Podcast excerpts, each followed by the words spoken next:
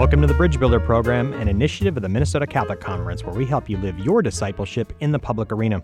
I'm Jason Adkins, Executive Director of the Minnesota Catholic Conference, and joining me in studio is our producer and Minnesota Catholic Conference Communications Manager, Kit Cross. Hey, Kit. Hey everyone, thanks for tuning in again this week. We've got a great guest ahead and a great program that we're really excited for you to hear, and we hope that you're having a very blessed day. You can catch the Bridge Builder program right here each week on your favorite Catholic radio station. But if you miss an episode or want to catch up on past episodes, you can visit us at mncatholic.org slash podcast or find us on your favorite podcast app. Just ask for the Bridge Builder Show. Each week, we try to bring you some great interviews on some of the major issues impacting how we live our faith in public life. We also answer your questions in our mailbag segment. You can always email those to us at show at mncatholic.org or contact us on social media and see if we answer your question in a future episode. And it wouldn't be the Bridge Builder if we didn't provide you with practical ways that you can start laying the bricks that build the common good. In today's show, we have a great episode. We are talking about the importance of marriage in society, the effect the pandemic has had on marriage and family formation, the role of marriage in producing helpful and strong outcomes for kids in schools.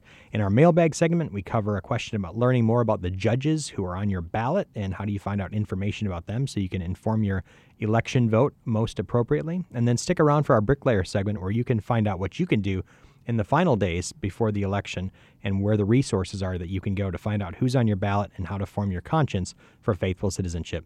We're blessed today be, to be joined on the line by Dr. Brad Wilcox. He is associate professor in the Department of Sociology at the University of Virginia, where he directs the National Marriage Project. He's also a visiting scholar at the American Enterprise Institute, where he directs the Home Economics Project. Inaugurated in 2013, the research project explores the links between family structure and economic growth in 20 countries around the world. Among his other accolades, he's a fellow at the Institute for Studies of Religion at Baylor University and has been a research fellow at Yale, a research associate at Princeton, and a Civitas fellow at the Brookings Institution. Additionally, he's authored When Marriage Disappears The Retreat from Marriage in Middle America and co authored Biological and Social Scientific Perspectives.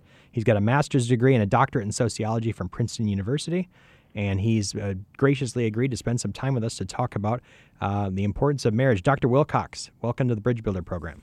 Um, it's good to be here today, Jason. Why does marriage matter? Why have you devoted your academic career to studying marriage and its many aspects and facets in our in our lives and its importance? You know, for most of us, marriage provides an important measure of meaning, direction, and stability in our lives. It also gives us a sense of sort of more fundamentally solidarity with some with someone else. And that solidarity can be emotional, social, uh, economic, and even uh, particularly as you kind of age health wise you know having a spouse you know be an advocate for you in the hospital or in the doctor's office I think if you either are older or have older parents, can make a huge difference for people. Why does the state get involved in marriage? I mean, why do we pursue, you know, get marriage licenses? Isn't it, isn't it just a romantic contract between two people, or does it have some inherent connection to the common good?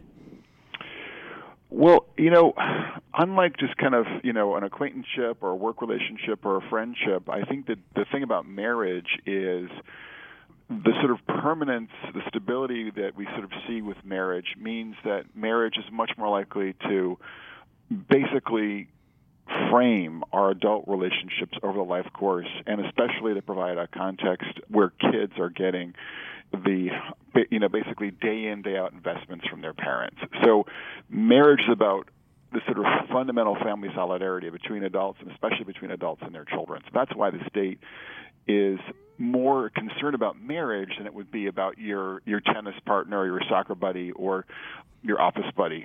Those relationships might be important, but they don't just compare to the relationships between spouses and and between parents and children, which are all kind of basically more likely to be stable and strong if folks are married. Sociologists like yourself and other academics talk about the ways in which marriage fosters social capital and, and nurtures children and has broader effects. The church talks about it as the family is the domestic church, the school of virtues. Say a little bit more about the way in which the family, and at least in the way in which the church calls it, is that font of solidarity, that way in which children are fostered in being productive and virtuous, and what the sociologists might call building that social capital. Say a little bit more about how that works and what the research has shown in that way. First, it's important to acknowledge that there are some ways in which I think married people can kind of be less engaged in their communities. Mm-hmm. There's some research that suggests, you know, married folks spend less time with friends and with family, you know, once they marry. And, and to some extent, that's understandable because there's kind of a, you know, a new relationship that is of kind of paramount concern. But I would also say here, just off the bat, it's important for married people not to sort of lose sight of the single folks, the unmarried folks in their their larger social circle and in their church community, for instance. And that can happen, as as as you know, um, and as I know. But it's important to sort of underline the bigger point here, and that is that married families are much more likely to um, be civically engaged and to give their kids the kind of social capital they need to thrive in schools, in the larger social world in terms of avoiding things like you know delinquency and uh, incarceration, and also to be doing well when it comes to sort of work and the economic you know world more generally. So what I'm saying here is that kids who are raised in stable married families are much more likely to be thriving educationally emotionally and economically compared to kids who grow up in some kind of unstable or single parent uh, household. We're speaking with Dr. Brad Wilcox from the University of Virginia, where he directs the National Marriage Project. Dr. Wilcox, oftentimes people they get the points that you make. They say we need strong, healthy, stable marriages, but sometimes they forget the role that economics plays and the excess of good jobs and other supports. Uh, say a little bit more about the role in which economics, job prospects, those sorts of things play in the decision to marry, the ability to stay married, to promote stable marriages. There's, it seems like there's a divide between what might be called social conservatives and those concerned about economics and family formation. For the last uh, really 40 years, a lot of Republicans have combined a, a fairly strong commitment to limited government, low taxes, low regulations, and a cultural commitment to uh, strong families and to marriage. But over the course of the last 40 years, we've, we've obviously seen you know real erosion in working class marriages. Fewer working class Americans are marrying today, and fewer working class Americans who do marry are staying married today. And I don't think this is just a cultural problem. I think that there are economic factors uh, also at play here. And one of those factors would be the impact of trade agreements with places like China. Another factor would be the way in which automation is playing out. And so I think what we're seeing today is there's a recognition on the part of many social conservatives that we need to think more deeply about economic issues and think about public policies and also just sort of you know sort of ideas for companies that would make you know corporate America and make our economy more family friendly, uh, particularly for working class Americans. I think that we are seeing people like Oren Cass, for instance, who is setting up a new uh, think tank called American Compass, who are encouraging us, you know, people who are concerned about the health of American families, particularly working class ones, to pursue and consider new strategies when it comes to economics to shore up the foundations of working class family life uh, in America. And we've had Oren Cass on this program as well, and he's uh, offered some really interesting insights in that regard. Dr. Wilcox, what might be some policy prescriptions that you would offer or recommend to help nurture a stable family life? We use some of your research to help create a reform in our welfare system to create a honeymoon period for people who do get married so they don't lose their benefits. So we're grateful for the work you do. What's what's next uh, on the horizon? What are you really recommending to policymakers who consult you on these questions? Yeah, so I'm grateful for the work you've done on the marriage penalty in Minnesota. Of course, as you know, one of the problems around the marriage penalty is that a lot of these policies can only be reformed in Washington D.C. You know, um, not in uh, not in, in in Minneapolis, and so what I think we need to do is continue to work on on making marriage penalties disappear in programs like Medicaid, which are directed from D.C. So that would be one thing I would say. But in terms of other things that we can do to strengthen families across the U.S., I think pursuing a child allowance, which would give families a monthly, basically stipend to spend on you know their kids and I would, uh, sort of in the interest of kind of keeping the expenses of this down, I would target this child allowance to Americans who have a child five and under to help them with the costs of, you know, caring for their young children, for their infant. And also, the key point I would make here too is that I, I'm not in favor of, you know, pushing a universal child care agenda forward, and this is something that the Vice President Biden has been talking about and Senator Elizabeth Warren has been talking about as sort of the primary way to address the child care crisis in America. And the problem, of course, with that approach is it basically only allows for like one model of caring for kids to be supported by the government. Of course, the model that they're thinking of is one where both parents are, are working oftentimes full time and not giving their small children kind of as much of that in-person parental attention. So a child allowance is nice because it allows families to decide for themselves how best to organize the care of their young children, and often will allow uh, families to have one parent at home or one parent working part-time, so that he or, or she can devote more you know one-on-one time to uh, to their small children. So that would be a, a, second thing that I think we should be thinking about. And the third thing that I would mention here is looking at some kind of basically work subsidy where we're giving American workers who earn less than the median a subsidy for their market wages that would help both make work more appealing and attractive, maybe draw some men who are out of the labor force right now into it, and would also shore up the financial foundations of working class families. So those are three ideas I think that could be helpful in um, strengthening family life in the U.S., particularly among working class families there's been some conversation here in Minnesota about the child allowance policy, and say more about that. Is it is it a replacement for other uh, human services programs or welfare programs? Does it only apply to married couples, or does it uh, does anyone with a child are they able to access these uh, allowance funds? The child allowance is designed by most people to basically target virtually all families. Uh, there are some proposals that would limit it, you know, to Americans whose income falls kind of in the middle or lower end of the you know of the wage mm-hmm. spectrum. So, you know, I think that's something we can talk we could we could certainly talk about.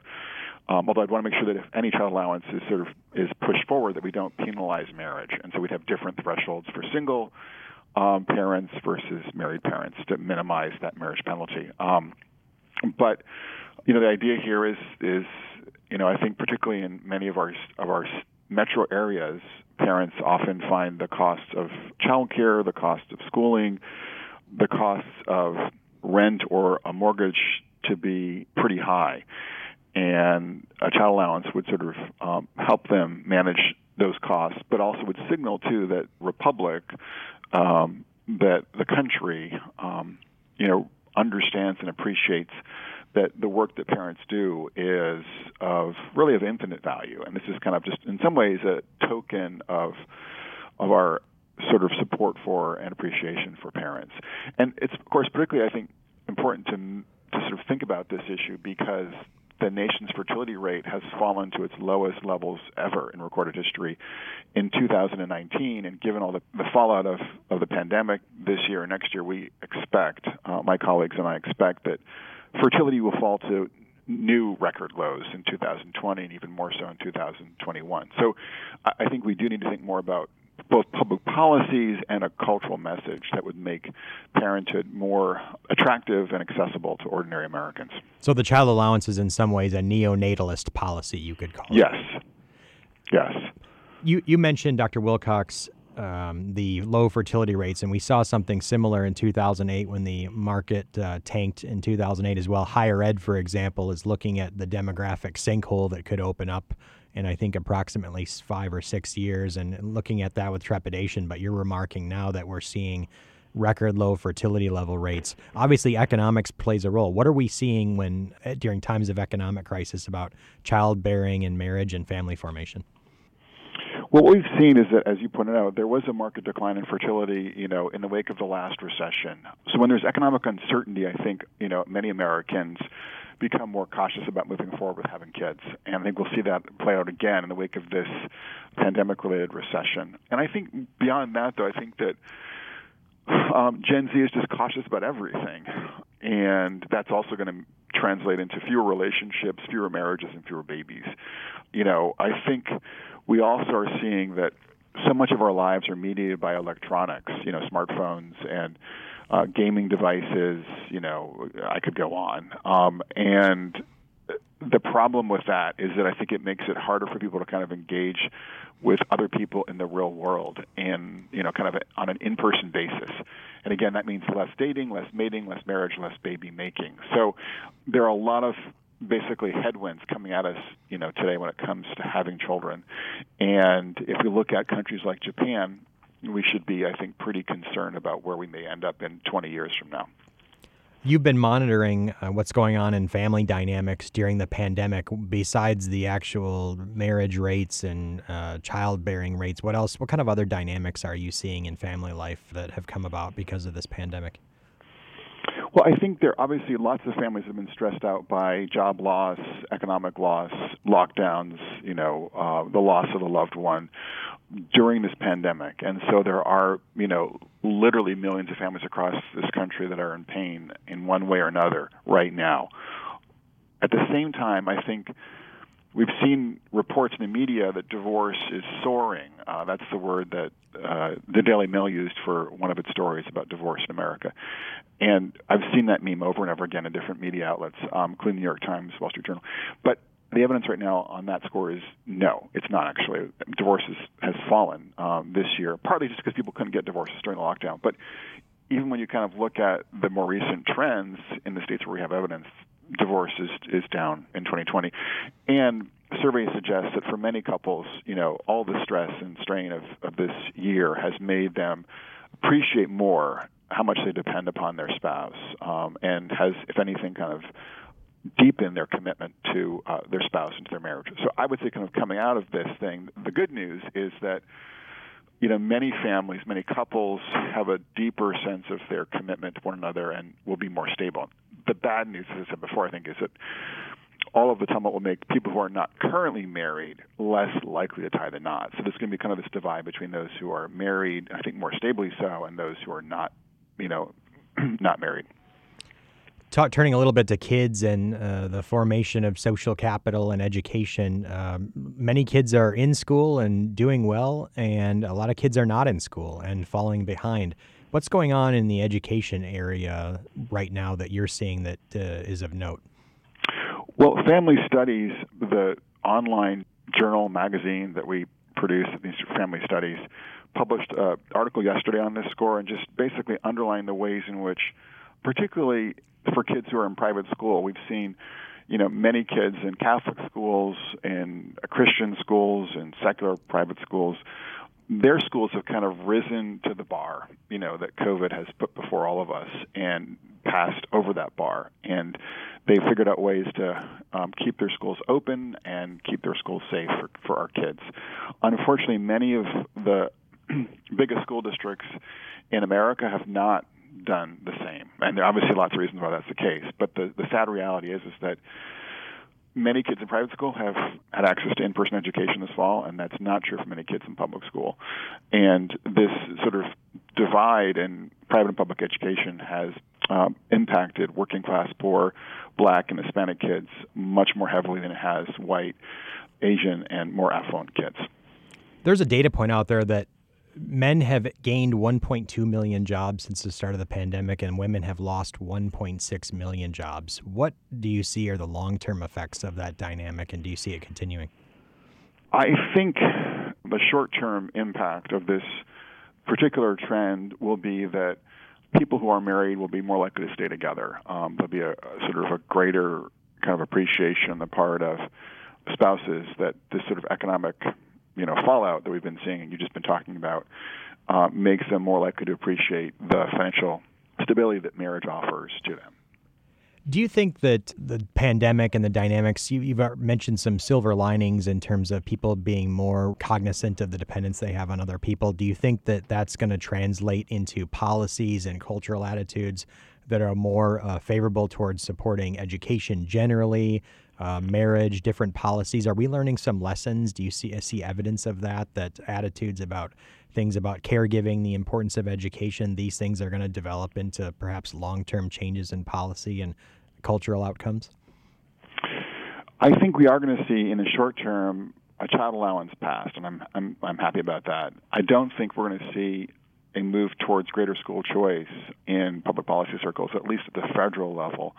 There may be some states that are more likely to explore this option in the wake of the pandemic, but you know, I think because the Democratic Party is not supportive of school choice, and the Democratic Party is likely to dominate, you know, the federal landscape in the next four years in many states as well, I don't think we're going to see a big push for school choice across uh, the U.S.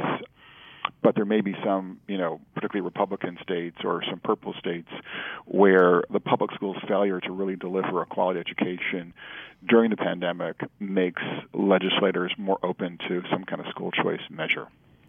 Going back to that recent study about the role of religious schools in uh, child outcomes and child well being, what is it about religious schools that are making a difference in children's lives? Even if we don't, if we, even if we stipulate that public schools don't cause achievement gaps, why are religious schools uh, able to close them? Well, what we saw is that in some ways private schools did better when it when it comes to Catholic and Protestant schools do better when it comes to kind of increasing the odds that their graduates will go on to to marry successfully. And I think what these schools offer is both about kind of or they offer both sort of peers and print and principles to their students that are that are helpful. And so when it comes to peers, what we see is that kids who are attending Catholic and especially Protestant or Christian schools are much more likely to have peers who are not involved in drugs, who are not sexually active, and who are church going. And I think that's a, a lot of to, you know has a lot to do with why they tend to be doing better in the family domain later on in life. We also see too in Catholic and and Christian schools that there's more talk about, there's more attention given to marriage and family life. These are these things are depicted in a more positive way, and so it kind of gives students a vision for the future, which can also kind of help guide them in the right direction. So. Uh, our report shows in general that kids who attend private schools are more likely to get married, to stay married, and to avoid a non marital birth the one I think thing that concerns me about in the report is just that Catholic schools are not doing as well in these outcomes typically as our Protestant schools. And so I think, you know, our Catholic school principals um, and uh, you know leaders uh, and uh, religious education teachers need to be oftentimes I think more intentional about highlighting sort of the positive story about marriage and family life. Um, you know that that benefits our uh, our children in the schools. Do you think the difference between Protestant and Catholic schools and the outcomes in those studies have anything to do with the fact that most Protestant schools are confessional, that you generally uh, they serve people of a particular creed, whereas Catholic schools often serve people of all creeds and socioeconomic backgrounds? Do you think that accounts for some of the disparities and outcomes between Catholic and private and Protestant schools? Yeah, I think I mean Catholic schools tend to be more uh, yeah more mixed. They have many more non-Catholics than I think is true for many Christian schools, and so I think a lot of principals and a lot of teachers feel reluctant to you know really strongly articulate a Catholic perspective in the classroom, and that's uh, that's unfortunate because among other things it, it limits their ability to talk about the family issues that we were just touching on in our interview. Indeed, that's a really important point.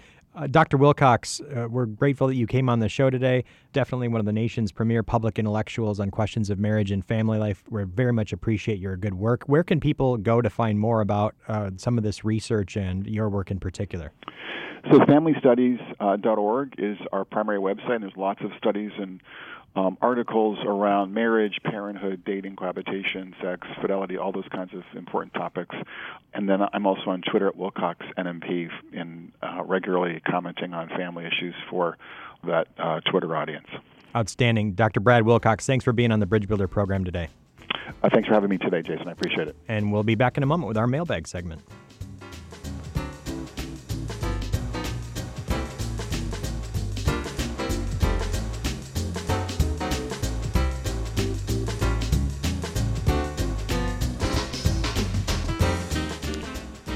Welcome back to the Bridge Builder program, an initiative of the Minnesota Catholic Conference where we help you connect your Catholic faith and public life. I'm Jason Adkins, Executive Director of the Minnesota Catholic Conference, and now it's time to jump into the mailbag to hear what comments and questions you've been sending our way. Kit, what's in today's mailbag?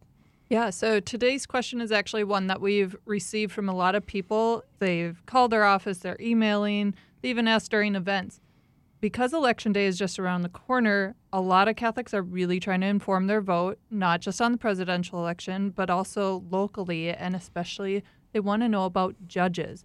They want to know how can I find out more information to vote for my judge? What qualities should I be looking for in a judge? Well, it's interesting because the federal government and the state government have taken two different approaches to how they appoint and retain judges. So, in the federal level, um, there's lifetime appointments to be a federal judge. The, the goal there is to insulate them uh, from pressure and uh, political accountability. So, as long as they're on good behavior, as the Constitution says, uh, they have life tenure, uh, which allows them to make more impartial decisions. The states, in many cases, including Minnesota, chose a different tack to make uh, the decisions of judges uh, accountable and the acts of judges accountable to the electorate. So in Minnesota, we elect judges after they are first appointed, but then they have to stand for election um, soon after their appointment. I think it's a maximum of, they can go, I think, but max two years. Don't quote me on that before they have to be to stand for office. Then they serve generally six year terms. Uh, so it's important to get a sense of who these candidates are, and oftentimes that's difficult. So where do you go to find it? And the, the key thing is uh, using the Google. Search engines are often the best uh, way to find out about a judge, their background. Of course, you're going to find the boilerplate information on their candidate websites, and that's the first place to go.